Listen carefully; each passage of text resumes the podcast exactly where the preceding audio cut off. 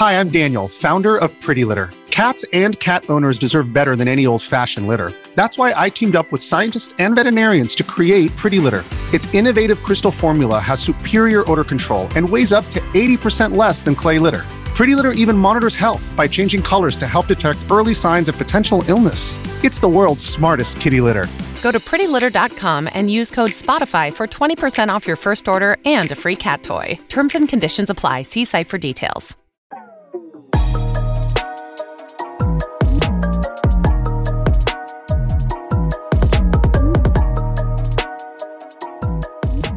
Welcome back to Mama Mystery. I am your host, Kelly. And I am your co host, Austin.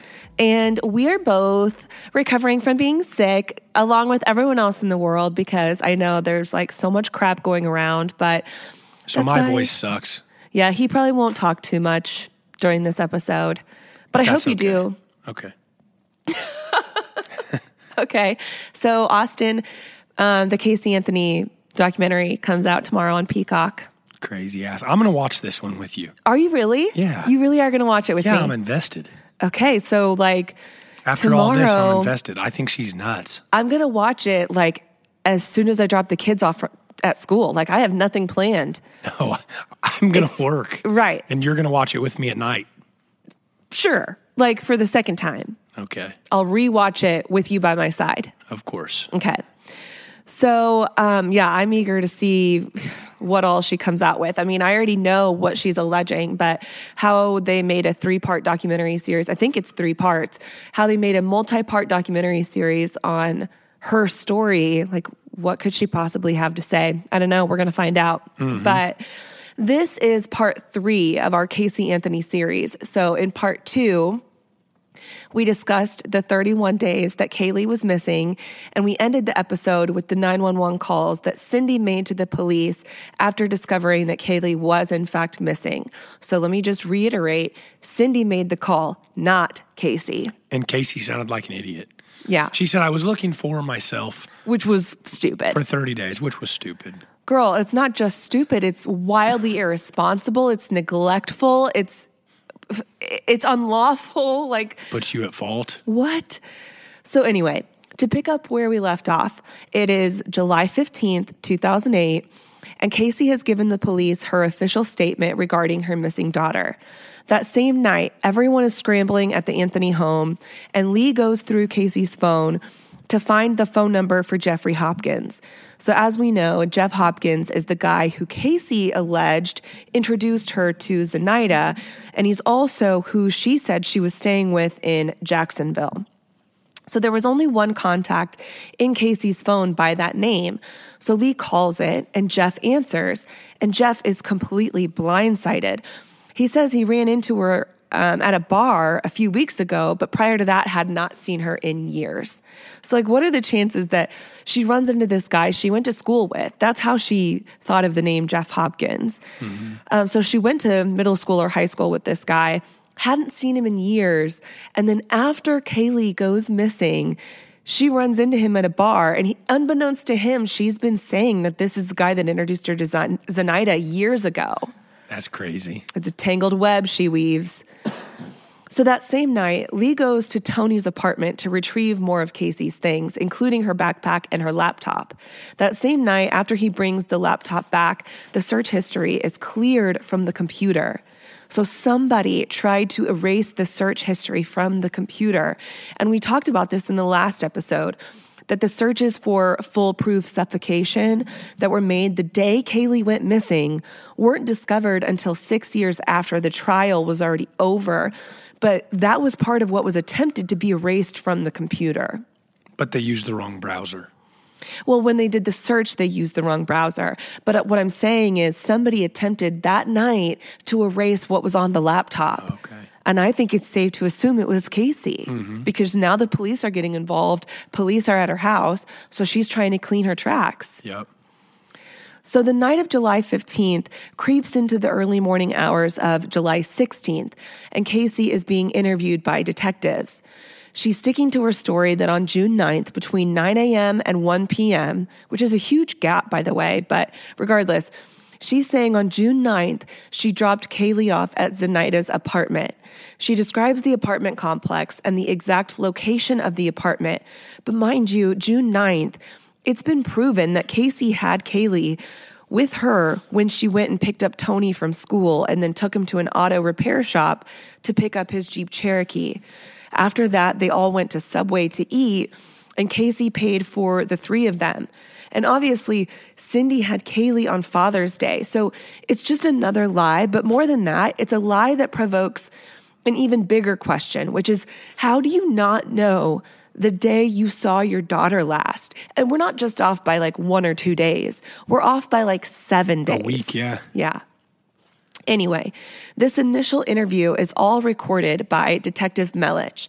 She's detailing her job at Universal, and she keeps saying that she keeps saying Zenaida with like a Spanish accent. She says Zenaida, like that makes it more realistic. exactly. It really bugs me because it's just like another tactic of hers to try and expand on these lies. And it's like another minor detail that she chooses to add to just make her seem more believable, but it really bugs me. Mm-hmm. So, anyway, Detective Melich asks if she has told anyone about Caylee in the last 31 days. And she says, yes, she's talked to Jeffrey Hopkins and Juliette Lewis, and she's tried to call Zenaida and her mom multiple times. But of course, we know now none of those people exist. Then he asked the question we all want to know, which is why in those 31 days did she not call 911 herself? It wasn't even her that called, it was Cindy, like I said. So why wait? She said, quote, I think part of me was naive enough to think that I could handle this myself, which obviously I couldn't. And I was scared something might happen to her if I did notify the authorities or got the media involved. End quote. So after this interview, Detective Melich takes Casey to a few different locations, including Universal Studios. In an excerpt from Jeff Ashton's book, Imperfect Justice, he writes, quote, the scene at the security gate was almost comical. Sergeant Allen and Detective Wells followed Casey's directions to the Universal employee parking lot and kept pace as she walked directly to the employee gate. Everybody except the guard knew that Casey was not an employee there. Casey approached the security guard and informed him that she had forgotten her ID card. He took her name and ran it through the computer. When he informed her that they had no record of her, she persisted, stating emphatically that she worked there. The guard requested the name of her supervisor, which she provided. He ran that name and again was able to find it in the computer. The three cops watched the scene unfold, each intrigued to see how and when Casey would relent. She had completely committed to a lie that had no chance of being true, and she knew it, and they knew it. What an idiot. She just keeps getting dumber and dumber. It's it's crazy. Mm-hmm. It's fucking crazy. So she's arguing with this security guard that she's an employee there. He's not buying any of it. And then finally, one of the officers presented his ID to the guard to allow them to enter the premises. So the guard lets them through, and Casey walks confidently through this maze of hallways and office buildings within Universal Studios. But finally, she comes to a dead end and she just stops. She turns to the cops and says, Okay, I don't work here. And they're like, Yeah, we know. Yes. So at that point, they go into a little conference room within the building, and here is a clip from the recording of that interview. Everything you've told me so far has been a lie. I, I can tell you with, with a certainty, and, and, let me explain why. Since I left you this morning, mm-hmm. I've gone to every address that you've told me. I've looked up every name. I've talked to every person that you, you, you wanted me to talk to or tried to. Mm-hmm. Uh, I've reached out. I've talked to your ex-boyfriend. I've talked to Amy. Uh, I've talked to Tony. Um, I came over here. I've already talked to all the employees. Mm-hmm. I found out all these names that you're giving me are people that either never worked here or have been fired here for a long time ago. Okay, so where we are right now is in, in a position that doesn't look very good for you, mm-hmm. and this is going to be your, your escape hatch, so to speak. This is going to be the point where you stop all the lies and you stop all, all the fibs and you tell us exactly what's going on. Mm-hmm. Uh, I'm just being you know being straight with you, because obviously I know and you know that everything you told me is a lie. Correct? Not everything that I've told you. Okay. Uh, pretty much everything that you've told me, including where Caylee is right now. That I still I don't know where she is. Sure you do. And here, I here's, absolutely listen, let me, not let know me, where she let me, is. let me explain something. Together, a combined experience in this room, we all have about 30 years of doing this. Mm-hmm. Okay, both myself and Sergeant uh, John Allen worked for the homicide division for several years. Several people, we- we've, all, we've conducted well, thousands of interviews between the three of us. You know, Appie's got 20 years, so just between the three of us, we've got several years. And I can tell you for a certainty that right now, looking at you, I know that everything that you've told me is a lie, including the fact that, you know, your, your child was last seen about a month ago and that you don't know where she is. See, I, I, I'm very confident, just by having talked to you this short period of time, that you know where she is. I don't. You, you, you do. And here's the thing, we need to get past that because we can sit here and go back and forth all day long about, I don't, I do, I don't, I do. It's pretty obvious that with everything that you've told us, nothing has been truth. You know where she is. Now, my question to you is, is this. We need to find Caylee.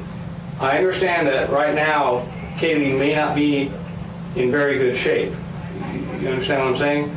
She may not be the way we or the way your family last remembers her. We need to find out from you where Caylee is. This this this right now is just this is going so far downhill and this has become such a mess that we need to end it. It's very simple. We just need to end it. I agree with you. I have no clue where she is. Sure you if do. I knew in any sense where she was, this wouldn't have happened at all. You, you it know, wouldn't have happened listen, whatsoever. this the stuff about about Zanny, the, the, the caretaker or the, or the nanny taking care of him. It's the truth. It's not the truth because it went to the apartment complex. There's no person that ever lived there by that name. The apartment's been vacant since March. That same apartment. Now the apartment that you pointed out to me, the two-story apartment, that's an old folks' home. It's right across the street from your ex-boyfriend's house, who you never mentioned. And you said you wrote the address down because it was across the street. That's a lie because I've already talked to him and you know we've already been by the house and we've already you know looked at everything we need to look at over there. Mm-hmm. Everything you told us is a lie. Well, now there's a couple of ways that this goes. Right now, we can, you know, we I've never met you before, so I can look at you in one of a couple of ways. Mm-hmm. I can look at you as a person who's scared, who's concerned, and who's kind of afraid of what's going to happen because of something bad that happened before. Or we can look at you as cold, callous, and a monster who doesn't care, who's just trying to get away with something that, that something bad that happened and trying to cover it up. Mm-hmm. It's going to be one of those two options. So I'm really glad they're calling her on her bullshit because I was thinking, shouldn't everybody catch on? And I was worried that they weren't going to. So that was a refreshing interview. I mean, obviously it didn't stick since I know the outcome, but Well, I think it did stick, but it was just, and we'll get to that. We're going to get to the whole trial and the way the jury essentially failed this whole case, but um, we will get to that. So that day, Casey is allowed to go home and she starts texting her boyfriend, Tony. And I want to read to you this conversation. And I had to dig to find this conversation. This is what I got excited about that one day mm-hmm. because it took me forever to find it, but I knew it was important. So Tony texts Casey and she he says, "Where is Caylee?" Casey says, "I honestly don't know." Tony says, "I don't know. Are you serious? When did you find out?" Casey says, been filling out reports all night and driving around with multiple officers looking at old apartments I had taken her to. I am the worst fucking person in the world. I don't know what I'll do if something happens to her. He so at one point he said, "When did you find out?" So she's responding to that previous text saying, "Too long. Let's just leave it at that." Tony says, Why wouldn't you tell me of all people? I was your boyfriend that cares about you and your daughter. Doesn't make sense to me. Why would you lie to me thinking she was fine and with your nanny? Casey said, I lied to everyone. What was I supposed to say? I trusted my daughter with some psycho. How does that look? Tony says, I don't know what to say. I just hope your daughter is okay, and I'm going to do whatever I can to help your family and the cops. Casey says, I was put in handcuffs for almost 10 minutes and sat in the back of a cop car. The best thing and most important person in my life is missing, and God only knows if I'm ever going to see her again. I am the dumbest person and the worst mother. I honestly hate myself. The most important thing is getting Caylee back. I truly hope that you can forgive me. Granted, I will never be able to forgive myself, nor will my family. and all these years later, she's doing a fucking documentary. Tony says, Who is this Zanny Nanny person? Casey said, Someone I had met through a personal friend almost four years ago. She used to be my buddy Jeff's nanny before she became mine. I'm scared. Tony says, Are you home? She says, Yeah, almost 12 hours of stuff, finally getting a shower. I feel like hell. Tony says, Where did you drop off Caylee last time you saw her?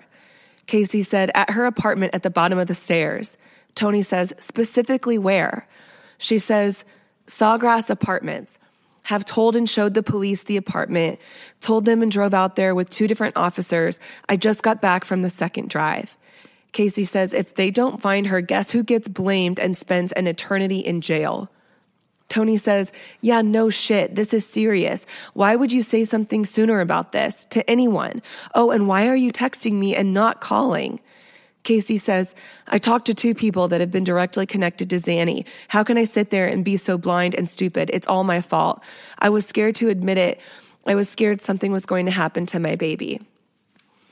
This conversation is so telling to me because Casey is obviously concerned with one person, and it is herself. Mm-hmm. She says, I was put in handcuffs for almost 10 minutes and sat in the back of a cop car. I'm scared. Guess Finally getting eternity? a shower. Yeah. Yeah. I feel like hell. If they don't find her, guess who gets blamed and spends an eternity in jail? I cringe when I read it, and all I see is this 22 year old pick me girl who is so desperate to have a boyfriend and a social life that nothing else matters, not even her two year old daughter. She is so desperate for him to comfort her when she's like, I'm scared. I'm sure she wanted him to be like, I'm coming to you, babe. I'm coming. I'm going to comfort you. Mm-hmm. But he is not giving in. And I applaud him for seeing through her bullshit in that moment when he says, I'll do what I can to help your family and the cops. And I was your boyfriend. I feel like it's this subtle way of him saying, We're done. You messed up, and you better pray that your daughter is okay. Mm-hmm. So at 4:30 p.m. that day, Casey is arrested and charged with child neglect, making false statements, and obstructing an investigation. In her mugshot, she's wearing the blue hoodie that she purchased from Target with one of Amy's checks. Nice. At this point, media is beginning to swirl around this story, and Caylee's picture is getting broadcast all over the news. Cindy and George are interviewed by several different stations, and they cooperate to get the word out about Caylee. Casey sees or hears part of one of those interviews, and she brings it up during her first jail phone call with her mom, Cindy. And of course, I have it, so I'm going to play that clip for you now. Casey? Mom. Hey, sweetie. Oh, I just saw your nice little cameo on TV. Which one? What do you mean, which one? Which one? I did four different ones, and I don't know. I haven't seen them all. I've only seen one or two so far. You don't know what my involvement is and stuff? Casey. Mom. What? No. I don't know what your involvement is, sweetheart. You, you're not telling me where she's at. Because I don't f***ing know where she's at. Are you kidding me? Casey, don't waste your call to no. scream and holler at waste me. my call sitting in, oh, the, the jail? Whose fault is bunks are? Whose fault is you sitting in the jail? You're blaming me that you're sitting in the jail? Not Blame yourself fault. for telling lies. You mean it's not your fault? What do you mean it's not your fault, sweetheart? If you'd have told them the truth and not lied about everything, they wouldn't. Do me a favor, just tell me what Tony's number is. I don't want to talk to you right now. Forget it. I don't have his number. Um, we'll get it from Lee because I know Lee's at the house. I saw Mallory's car was out front. It was just on the news. They were just live outside the house. I know they were. Well, Well, can you get Tony's number for me so I can call him? Hey, Hey, can you give me Tony's number? I I can do that. I don't know what real good it's going to do you at this point. Well, I'd like to talk to him anyway. Okay. Because I called to talk to my mother, and it's it's f***ing waste. Oh, by the way, I don't want any of you coming up here when I have my my first hearing for bond and everything else. Like, don't even waste your time coming up here. You know, you're having a real tough. You're making it real tough for anybody to want to try to, even if it's you with giving you somebody's phone number. You're not even letting me finish. Well, like, well, I really. Miss, go ahead. You're asking me first. You're asking me for Tony's phone number so you can call him, and then you immediately want to start pressing towards me and saying, "Don't even worry about coming up here for all this stuff and trying to cut us out." I'm What? not trying to cut anybody out. I'm not going around and around with you. You know, this that's pretty pointless. Uh, I'm not going to go through. I'm not going to put everybody else through the same stuff that you've been putting the police and everybody else through for the last 24 hours and the stuff you've been putting mom through for the last four or five weeks. I'm done with that. So you can tell me what's going on. Christina would love to talk to you because she thinks that you will tell her what's going on. Frankly, we're going to find out. Something, whatever's going on, is going to be found out. So why not do it now? Save There's yourself nothing to some find out. There's absolutely nothing to find out, and that's even what I told the detective. Well, you know, everything I that have you're no telling clue them where is a Caylee lie. If I knew where Caylee was, do you think any of this would be happening? No. Anyway, you only got a couple minutes for this, so I'm not going to let you completely waste it. Here's Christina. She thinks she can get through. No, no, I want Tony's number. I'm not talking to anybody else. Hello? Hi, I'm glad everybody's at my house. I'll have to call you later. I'll have to call somebody to get your number. Do me a favor, get my brother back because I need Tony's number. Okay, um, is there anything I can do for you? I'm sitting in jail. There's nothing anybody can do right now. Well, I'm just trying to be... Oh, I know you are, honey. I, I absolutely know that you are, and I appreciate everything that you're trying to do. But I'm, I'd like to call Tony. He's not at my house, is he? No, Okay. no, it's just me and your parents and Lee. Okay. Well, can you do me a favor and get my brother back, or get the number from him, please? Um, do, does Tony have anything to do with Caylee? No, nothing. Okay, so why do you want to talk to Tony? I- you, you don't want. You probably don't want to tell me, do you? Huh? You probably don't want to tell me, do you? What do you? Well, I didn't hear what you said. I said, does Tony have anything to do with Caylee? No, Tony had nothing to do with Caylee. Oh, so I, wh- why do you want to talk to him? You probably don't want to tell me. Because he's my boyfriend, and I want to actually try to sit and talk to him because I didn't get a chance to talk to him earlier because I got arrested on whim today. Because they're blaming me for stuff that I never would do, that I didn't do. Okay. Well, I'm on nobody. I'm on your side. You know that. Oh? I, honey, I know that. I just want to talk to Tony, and get a little bit of. Casey, you have to tell me if you know anything about Caylee. Sweetheart, if if anything I- happens to Caylee, Casey, I'll die. You understand? I'll die. If anything oh, happens to that baby. Uh, oh my god. Calling you guys? A waste. Huge waste. Honey, I love you. Oh, you know I would not let anything happen to my daughter. If I knew where she was, this wouldn't be going on. Well, how come everybody's saying you're lying? Because nobody's listening to anything that I'm saying. The media completely misconstrued everything that I said. Detectives told them they got all of their information from me, yet at the same time, they're twisting stuff. They're, they've already said they're going to pin this on me if they don't find Caylee. Crazy. I hate her. See, this is exactly why I hate her too. Yeah, I don't even want to hear bullshit anymore. So Lee is who was talking on the phone before Christina got on. So Lee is her brother. Christina is a friend of hers that has kids the same age. And they would often play together. Christina would watch Caylee for Casey sometimes. And it really it shocks me that Christina's getting upset and crying, saying, If anything happens to that baby, I'll die. And Casey's like, Oh my God, you're so annoying. Calling you Like, guys a waste. Right. I mean, it that like really, really baffles me. And she just keeps going, honey, sweetheart. Yeah, the way she flips Yeah. so quickly between being aggressive and agitated to being soft and honey, sweetheart, and whatever, that also to me is like a huge red flag. Casey is arguably more concerned with getting her boyfriend's phone number than she is trying to find her missing daughter. And she's like this petulant child arguing with everyone who is just concerned about her daughter.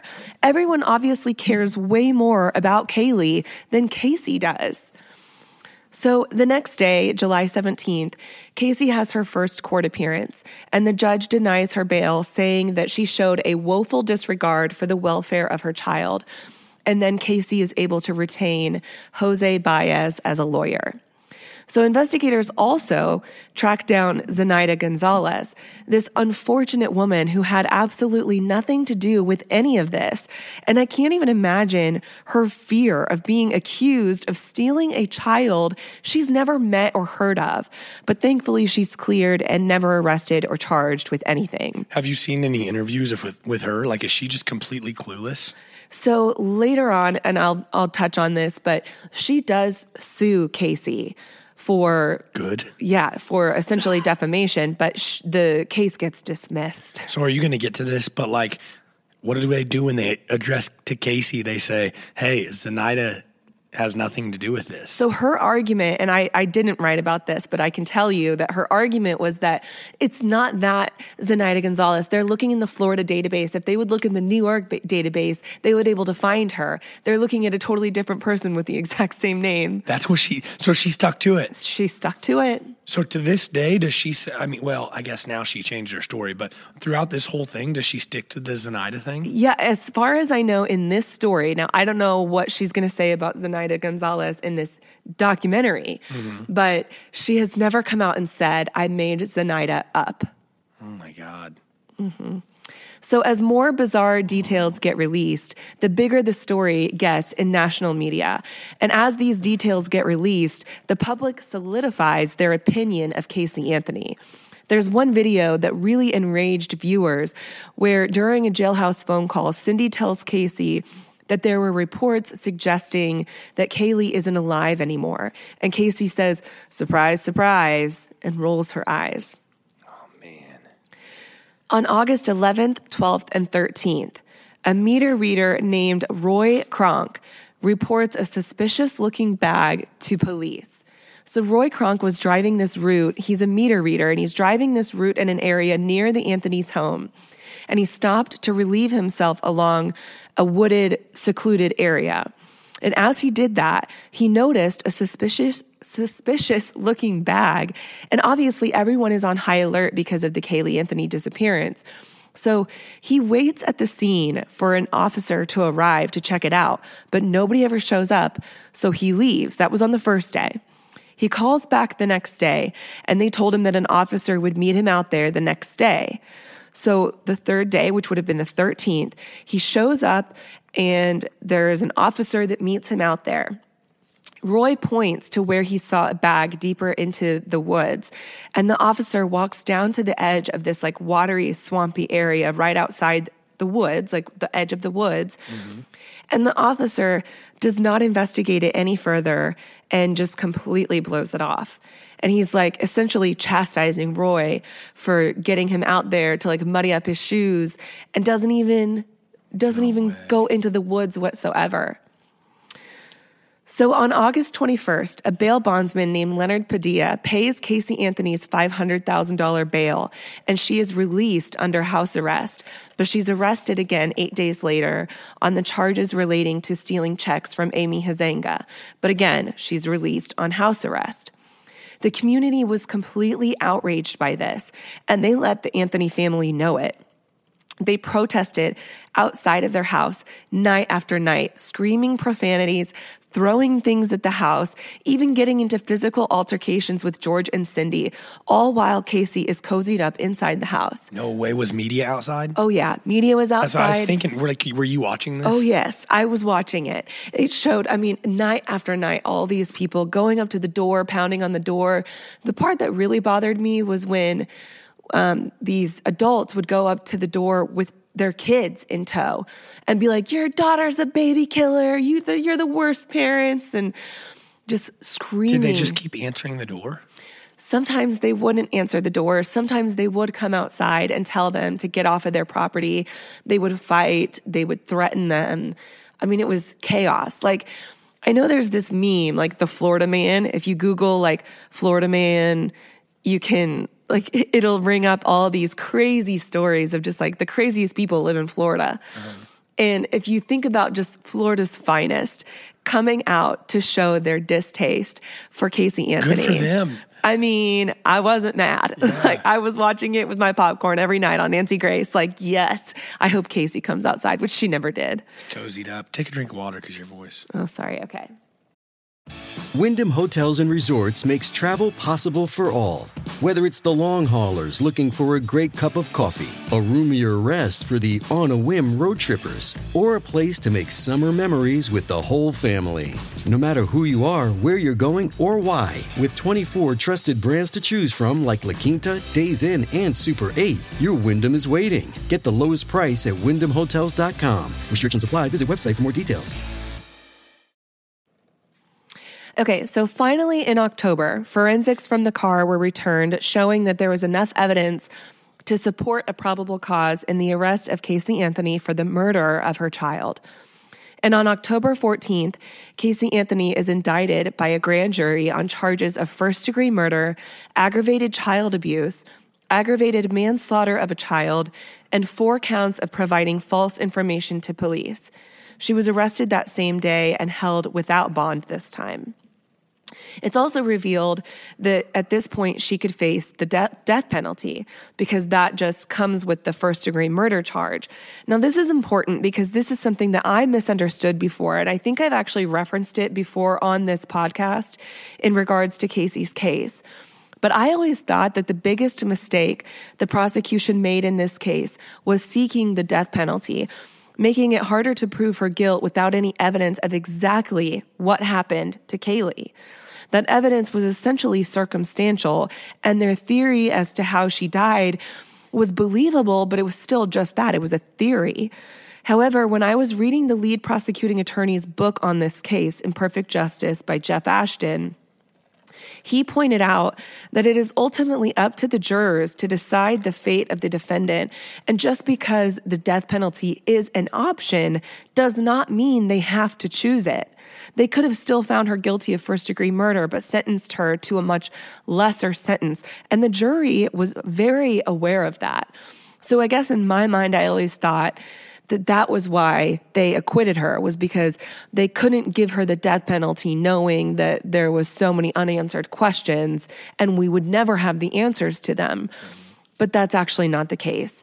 And i'll elaborate more on that later when we discuss the acquittal and the trial and all of that. Because i'm curious about that guy who wrote the book and what his thoughts are. Jeff ashton. Yeah. Yeah. Can you tell me yet or do you want to tell me later? We'll we'll talk about it at the end. Okay so on October 21st, Casey pleads not guilty to the charges. Meanwhile, the search for Caylee continues until finally on December 11th, the remains of a tiny skeleton are discovered only a quarter of a mile from the Anthony home by none other than Roy Kronk, the same meter reader that called back in August. Same spot, too. Huh? Same spot. Oh. This time, he stopped by the area he'd seen before to relieve himself again, and he saw the bag still in the woods. So this time, he took matters into his own hands to figure out exactly what was in that bag. With the skeletal remains, there was also two plastic trash bags, a canvas material laundry bag, a discolored baby blanket with Winnie the Pooh printed on it, and scattered around the scene were remnants of a child's outfit a pair of shorts with green, orange, and pink stripes, tattered and caked in dirt and debris, remnants of a child's size 2T pink shirt with letters that spelled out, Big Trouble Comes Small. And there's a photograph of Caylee wearing this shirt. It actually says, Big Trouble comes in small packages, but those were the only letters that they retrieved from the scene. Mm-hmm. And in this picture, she's wearing this shirt, sitting next to her mom, who's playing Guitar Hero. And then lastly, there was remnants of a pull up diaper found nearby also. Most notably, however, was a piece of duct tape that appeared to be holding the jaw and the top of the skull in place, and there was a heart shaped sticker stuck to the front. Oh my gosh, that's like the worst image ever. I know. And it's important to note, too, that the skull and the jaw were found together, which is unlikely in a case where a body has decomposed down to its skeleton form. So, Dr. G, who was the medical examiner on this case, and she has a TV show and she's a popular figure, she pointed out that it's the first time she had ever seen mm-hmm. that, where the skull and the jaw were found together. And it's likely because that duct tape was holding it together. So there was a lot, during the trial, there was a lot of back and forth, and the defense claimed that the piece of duct tape found, you couldn't prove that it was used to cover her mouth and nose. But the prosecution said that's the only way the skull and jaw could have been found together was if this, this duct tape was holding it together all that time. Mm-hmm. And there was also an argument that there was no DNA found on the duct tape on the side that would have been stuck to Caylee or the side that would have been pressed on by someone else. Like you would have expected to find DNA on either side of the duct tape. But Jeff Ashton's argument to that is that all that was left was skeleton. This body was placed out in a swampy area in the wet, humid heat of Florida midsummer. And to assume that DNA could outstand all the tissue that had to have decomposed, that had to have provided that DNA, to assume that DNA could have withstood that is just it's not possible. It's impossible. Yeah. So anyway, that's that's just what I wanted to say about the the duct tape. But um, it turns out that the laundry bag is one of a set that comes in a it's like a it comes in a pair and it's sold at Walmart. And the matching bag was found at the Anthony home without its counterpart. Also, not surprising is the fact that Caylee's bedroom was decorated with Winnie the Pooh, so the blanket presumably came from her bedroom. The duct tape also matched the duct tape that was found in the Anthony's garage that had been used on the gas cans. It had been used at the Anthony home, and it was found to be a perfect match. Meanwhile, investigators are working with Casey's car, and they find in the trunk of the car a stained spot on the trunk's liner. So they take a piece of that carpet for forensics, and they also find a few hairs that they collect as well. Under a microscope, the hairs match hairs found in one of Caylee's hairbrushes, and they also discover banding near the root of the hair.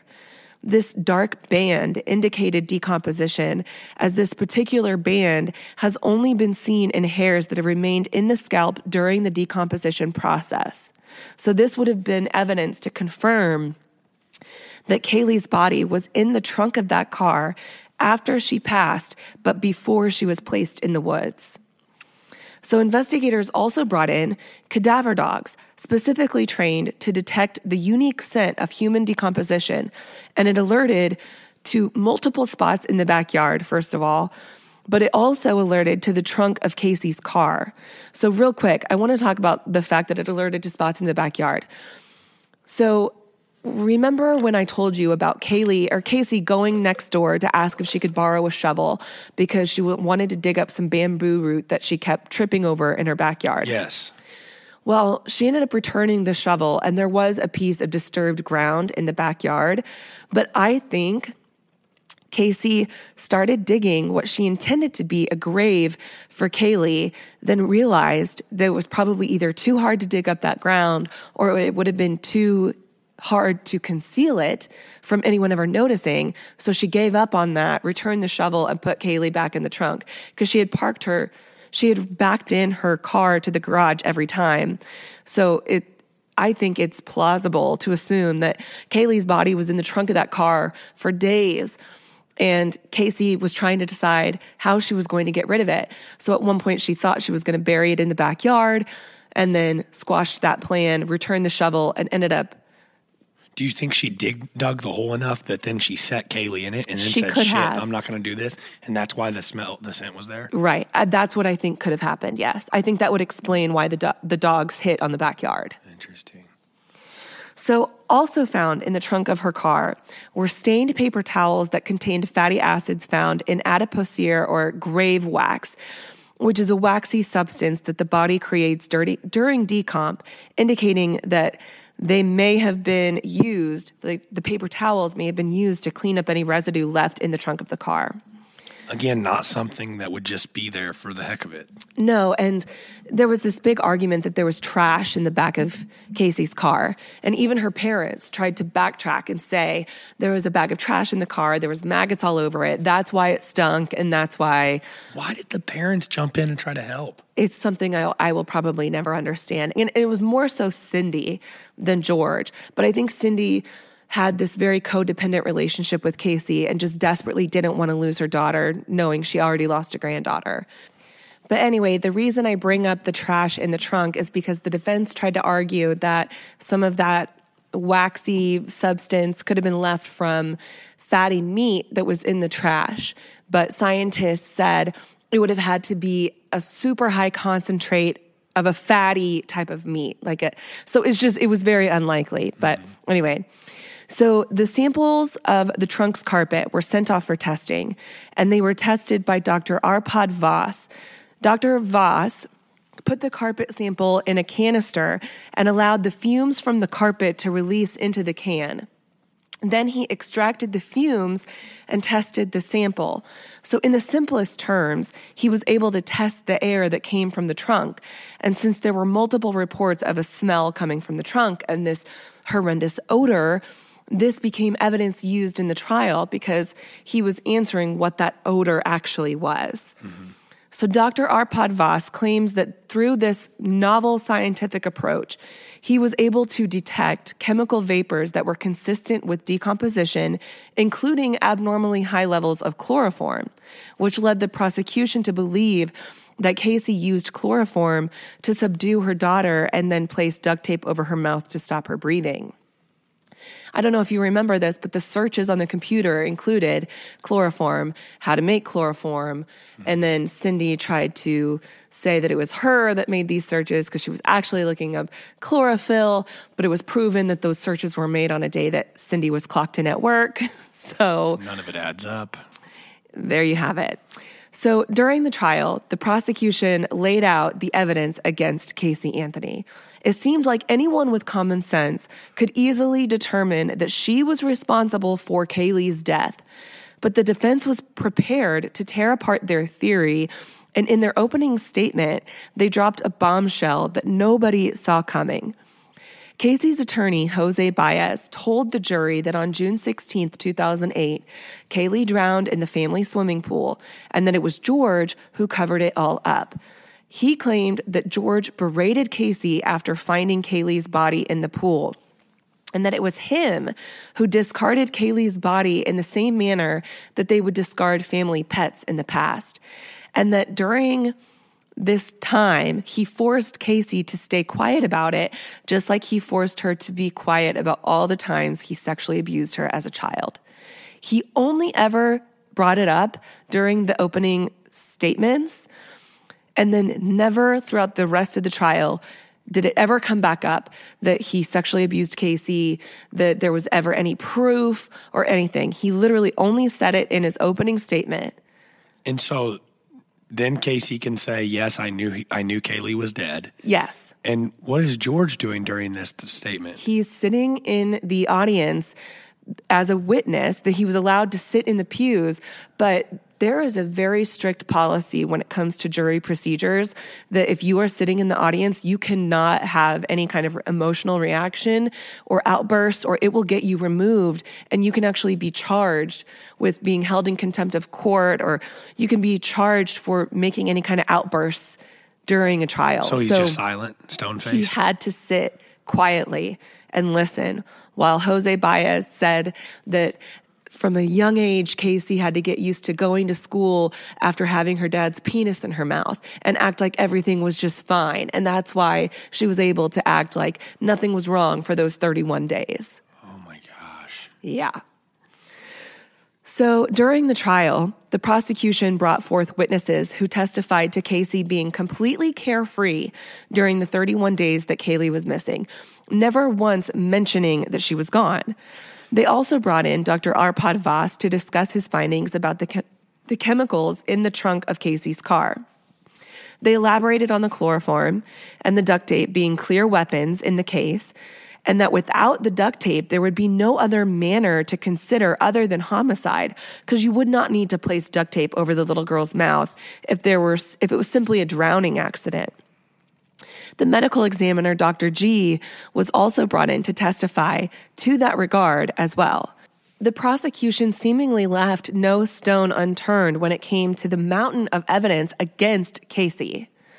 But then came the defense. Jose Baez all but chastised Dr. Arpad Vass for what he called junk science regarding the odor testing from the trunk. See, this was a new type of testing never before offered in a court of law, and Jose jumped at the opportunity to plant seeds of doubt in the jury because of that. Even though Dr. Vass did a great job of explaining the science behind his testing, a testing that he dedicated his whole life, his whole career to. So, quick question: Mm-hmm. Wouldn't the autopsy show pretty clearly if somebody drowned? So it would if there was tissue left behind. But because all there was was a skeleton, there was no lungs, there was no other organs to determine how to determine exactly how she died. So there's a manner of death and there is a cause of death. The medical examiner's job is to determine both of those. So the manner of death can either be homicide, suicide, natural, or accident. In this case, we know that her death is a homicide because a body doesn't just end up in the woods with duct tape on its on its skeleton but we don't know the cause of death as far as was it drowning, was it strangulation, was it overdose, was it smothering? It could have been a number of things. So that ends up being undetermined. But if there were organs, they could have probably determined if it was an accident, if it was drowning, or whatever it was. They're lungs just, would have been full of chloroform, something like that. Lungs, yeah, or would have been full of water, yeah. or it would have showed some sort of sign to determine the cause. Okay. So that is a good question. So um, back to Dr. Vass and Jose Baez essentially undermining his entire career. Not only did he do that to Dr. Vass, he also chastised those cadaver dogs, saying that that is also a junk science, that there's no scientific standard to which those dogs can possibly be held. It's not a 100% foolproof science, which in my mind, I'm thinking, you can't get much more accurate, though. I mean, I think it's something you can rely on because these dogs are so highly trained. But all he had to do was plant a seed of doubt to say, well, they're they're a animal. They they can make mistakes. You know, I was going to say they're human. They're obviously not human, mm-hmm. but like animals can make mistakes. So he used that in his defense. And then he also used George Anthony's own suicide te- attempt against him. After Caylee was found, George attempted suicide and he left a note behind before he was rescued by concerned family members at a hotel. In his note, he is obviously completely shattered by the loss of Caylee and the horror that his family has faced over the last six months. At one point in the letter, he writes, quote, I blame myself for her being gone, end quote which out of context, the defense twisted to look like it was an admission of guilt. But in reality, he was writing how he felt like he had failed his whole family. I just thought it was such a disgusting move on the defense's part. And when they brought George Anthony on the stand to discuss his attempt and this letter, he sat there bawling, falling apart, and Casey watched completely emotionless. And that to me speaks volumes because let's not forget how lovey dovey she was towards him during the jail phone calls. She would reassure him that he was always the best dad and the best grandpa, and to not for a second feel like any of this was his fault. She would always be excited to see him. And you could tell that she wanted to be loved by her dad. And I really think it is just as simple as that. I know there's going to be some people out there to be like, well, that's how an abused person acts. But I, I just don't believe it. I don't see it. I don't believe that there's truth to that. I mean, all the lies Casey's told, how could anybody believe her? That's why I'm still sitting here like, how did the jury not, right. how did they go for this shit? So during closing arguments, the prosecution painted a picture and told a story of a young Casey Anthony who found it impossible to reconcile the life she wanted and the life that was forced upon her that the only person who benefited from Caylee being gone was her. When it came time for the defense to present their closing arguments, Judge Belvin Perry told Jose Baez he was not allowed to bring up any accusations of sexual abuse as there was no proof and it never came up again after opening statements. So, in an effort to ensure a fair trial, he was instructed not to bring up any sexual abuse allegations at the hands of George Anthony. So instead, he asked questions to the jury that the prosecution couldn't answer without a single doubt. How did Caylee die? When exactly did she die? And by whose hands did she die? None of those could be answered with absolute certainty.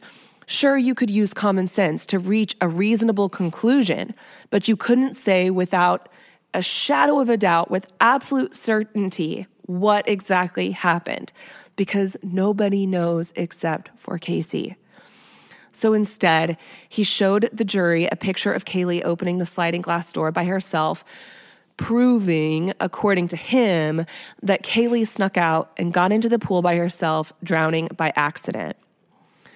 On July 5th of 2011, the jury announced that they had a verdict after it only took 10 hours and 40 minutes, which is not a very long time, and that is a usually a red flag. How long are they normally?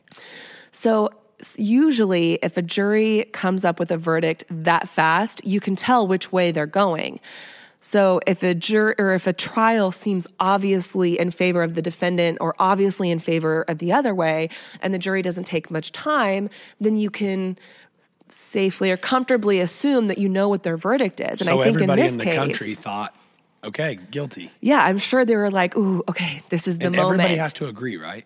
Everyone, it has to be unanimous. And so do they like get together and like Yes. So the jury is put into a room and there's usually a foreman of the jury that like announces what the verdict is, but during that time that they are in this room, they are placed they're they're set with all of the evidence and all the facts of the case. If they have any questions, they can ask the judge and then the judge asks the lawyers to present whatever the answer is to their question. Um, and the the plaintiff or the defendant has the right to be there for that. Um, but if there's any questions, they let the judge know. And if they come to a standstill where there's even one person saying, I'm not going to budge on this, I disagree with all 11 of you, I'm the 12th one that can't seem to agree, then it's a hung jury and it's declared a mistrial and they start all over. how in the hell did that not happen? I don't get it. I don't know. I don't know. So Casey Anthony was found not guilty on the charges of first degree murder, manslaughter, and child abuse. They found her not guilty on all of those. She was only found guilty of four misdemeanor counts for lying to the police when they were searching for Caylee, and she was released 10 days after the trial was over because she was credited for time served. A month after the verdict, one male juror spoke with People to co- like People the magazine to explain his take on what happened. He said generally none of us liked Casey Anthony at all. She seemed like a horrible person, but the prosecutors did not give us enough evidence to convict. They gave us a lot of stuff that makes us think she probably did something wrong, but not beyond a reasonable doubt. End quote. That's not where you're going to end it, right? No, no, Okay, no. good. I mean, You're going to talk about the Jose Baez blowjobs and stuff. Are you going to talk about that? yes, but how did you remember that of everything? Out of because everything? Because I'm a guy. because anybody know if you heard that, you remember it. Like So, uh, yes, I'm going to get to that in a second. After the trial, Casey was appropriately dubbed the most hated woman, the most hated mom in America, and had a hard time staying under the radar despite her best efforts. She was sued by EquuSearch, the team that helped search for Caylee. She ultimately settled with them for an undisclosed amount. She was also sued by Zenaida Gonzalez, although that case was dismissed, like I said. And then Casey ended up filing for bankruptcy because she was drowning in debt at this point. In the bankruptcy filings, it was revealed through Dominic Casey, who served as a private investigator for the defense and represented Casey's parents, that Casey was paying her defense team by giving Jose Baez sexual favors. That he, on more than one occasion, would walk into Jose's office to find Casey in there naked. And then he also overheard Jose telling Casey one time after he canceled an interview for Casey that now she owed him three blowjobs. But she alleged that she had no other way to pay for her defense. Like that's what Dominic Casey said. Casey said. But both Casey Anthony and Jose Baez, of course, emphatically deny that any of this ever happened. Of course they do, blah, blah, blah. Dominic Casey also revealed that Jose knew Casey murdered Caylee and was trying to come up with a story to cover it.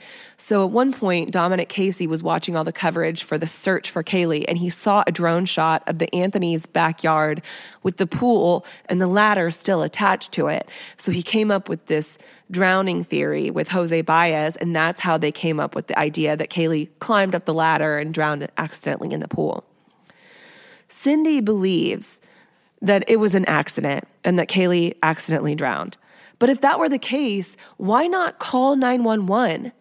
you can tell by her whole demeanor on the calls and everything that she knows she's missing. Mm-hmm. And she's scared because she's missing. Yeah, at the end of the day, what this comes down to is if it were truly an accident, why didn't you just call 911? Period. That's it. Nobody would be in trouble. Exactly. Why go to all this trouble to hide it all? Why discard her body like it was trash? Why party for 31 days smiling and getting tattoos that say beautiful life? It, it doesn't make any sense. The only Why reason. make up all the stories about working at Universal? And I mean, all and that's why like a whole nother thing. But why make up all the people? Exactly, because the truth was too hard of a pill to swallow for Casey. George, however, does not believe it was an accident. He believes that Casey probably gave Caylee something and Caylee never woke up. So, to hide what she had done, she discarded Caylee's body in the woods less than a mile away from their home. So George doesn't publicly say, "Yeah, she drowned." No. Okay, good. No. He did backtrack a little bit on the smell of the car. Like, I think part of him during the trial, before he found out, you know, what Casey was gonna, like, there was times during depositions that I think he tried to backtrack on admitting that he thought Casey might be guilty. But then during the trial, after Jose Baez accused him of sexually abusing his own daughter, I think he was like, you know what? Fuck this shit. I'm going to say what I really feel. And it's that none of this makes sense. And I do think Casey is guilty of something. Are Cindy and George still together? Yes, they are. Uh, that's They are. And, it, you know, it amazes they're all a me. screwed up family. Then I mean, they're all nuts. Austin, you're preaching to the choir. Everyone's everyone feels this way. It's a very emotionally I don't know, It's like a fuck up. it, it's a very odd Cindy's gonna say, "Oh yeah, that's what happened," and George is gonna say, "Right on." honey." They've had no, babe. They've had interviews on multiple different networks where they both disagree, and they're sitting right next to each other. They disagree on what happened, But but, at the end of the day, we just go to bed next to each other and act like it doesn't Yes. matter. It's just a life. I mean, it's crazy to me to know that they at one point considered divorce over much less, and now their daughter is an accused killer of their own granddaughter. And they disagree on how their granddaughter died because one of them believes their own daughter is culpable and that's not enough reason for divorce like that blows my mind So does Casey and her dad still have a relationship? no absolutely What not Casey and her mom do?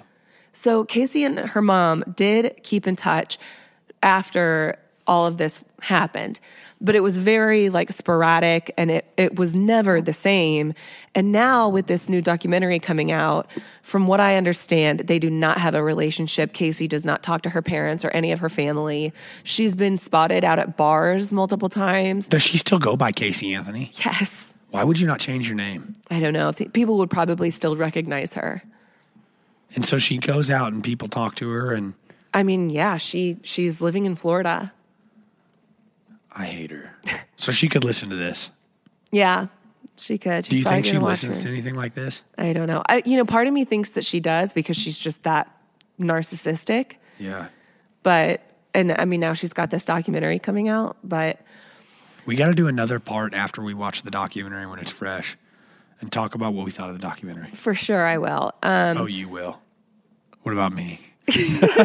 we will. I'm the co host, damn it. For sure, we will, Austin. I'm sorry. So I just want to end with this. Personally, I believe Casey is a cold blooded narcissist who wanted to be free from the trappings of motherhood. I believe she saw her friends of the same age living a life that she wanted, and she saw Caylee as a hindrance to those opportunities. So she took matters into her own hands, removing the one roadblock that was in her way. Casey Anthony is a pathological liar who has told so many lies since the day she started talking. I don't even think she knows what the whole truth is anymore. And now, 14 years after the murder of, of her daughter, she's releasing this Peacock documentary to try and appeal to a new generation of young people who may not be familiar with her case. A new generation of true crime armchair detectives who sometimes tend to lean towards the unbelievable things, making just about anything make sense just for the sake of a story. But at the end of the day, I want to remind you of Occam's razor. Occam's razor is this idea or theory that in trying to understand something, getting unnecessary information out of the way is the fastest way to the truth or to the best explanation. The simplest explanation is likely the most true. And the simplest explanation here is that Casey Anthony is a liar and a monster. And I'll see you next Tuesday. No, no, we're not done yet. Oh, oh, I'm okay. not done. Did you send it? No, Okay, good. I I'm mean, not done. a real- Relax. okay, it was a really good ending, but I got questions still. What's your question, Austin? Does Casey Anthony have a job? Last I knew, she was working as a freelance photographer, gonna say, taking pictures of families, holding babies. Who on earth is letting her Oh, around their oh, children? I need I need answers. I need names and I need answers. No joke. Okay, I was curious because who the hell would hire? Was this Jose Baez's first big case? It was the case that put him on the map. Yes. And now he's now he's a big timer. I mean, I don't know that he's a big timer. I haven't really heard much about Jose Baez since this case. I think this is his like one claim to fame. But one thing I know about Jose Baez is that when he started out, he before he became a lawyer, he was like a he tried to start a bikini business and he was going to sell bikinis online. And then he became a lawyer and I think you know a lot of people go into the profession for various reasons either they go in because they seek truth and justice or they see the business the money opportunity Right. and I think that is the route that Jose took and I think it's evidenced by this whole case Yeah. Okay. the next thing, you have all of these days evidenced, like the 30 days episode we just did. yes Okay. And I know you do a ton of research and it's all out there. How are these days so detailed out there? Like, who detailed them? So a lot of this was compiled from depositions from her friends, phone records, Okay. camera. Okay, all that makes sense. I was just like, I was thinking like, who who is figuring all this out? Because like, if you asked me what I did 17 days ago at two o'clock, but like these are so detailed. But okay, that makes sense. Phone Mm-hmm. Yeah. records, cameras. It's yeah, it's a lot of what investigators and detectives pieced together from all the various people in her life. It's wild Mm-hmm. that you could piece it together that detailed. And then we don't know if she's making any money off this peacock thing, but we assume so. I assume she is. Um, I don't know. I she, assume does she, she is. is she on social media? No, I would think not. no. Is she in a relationship? I've seen various TikToks of her allegedly in relationships with men. Like I saw this TikTok of this girl that was like, "Oh, you think my ex is crazy? My ex is dating Casey Anthony." And there's like pictures of her with this man that she was apparently dating. I'm sure she has dated. Um, I don't know who's dating her, but obviously some people, some men out there do find her attractive. So Where's she live in Florida? What city? I don't know. I just don't want to ever go there. I hate her. we'll still we will steer clear of her but just know that if we ever cross paths with her i am liable to go off How has nobody ever killed her?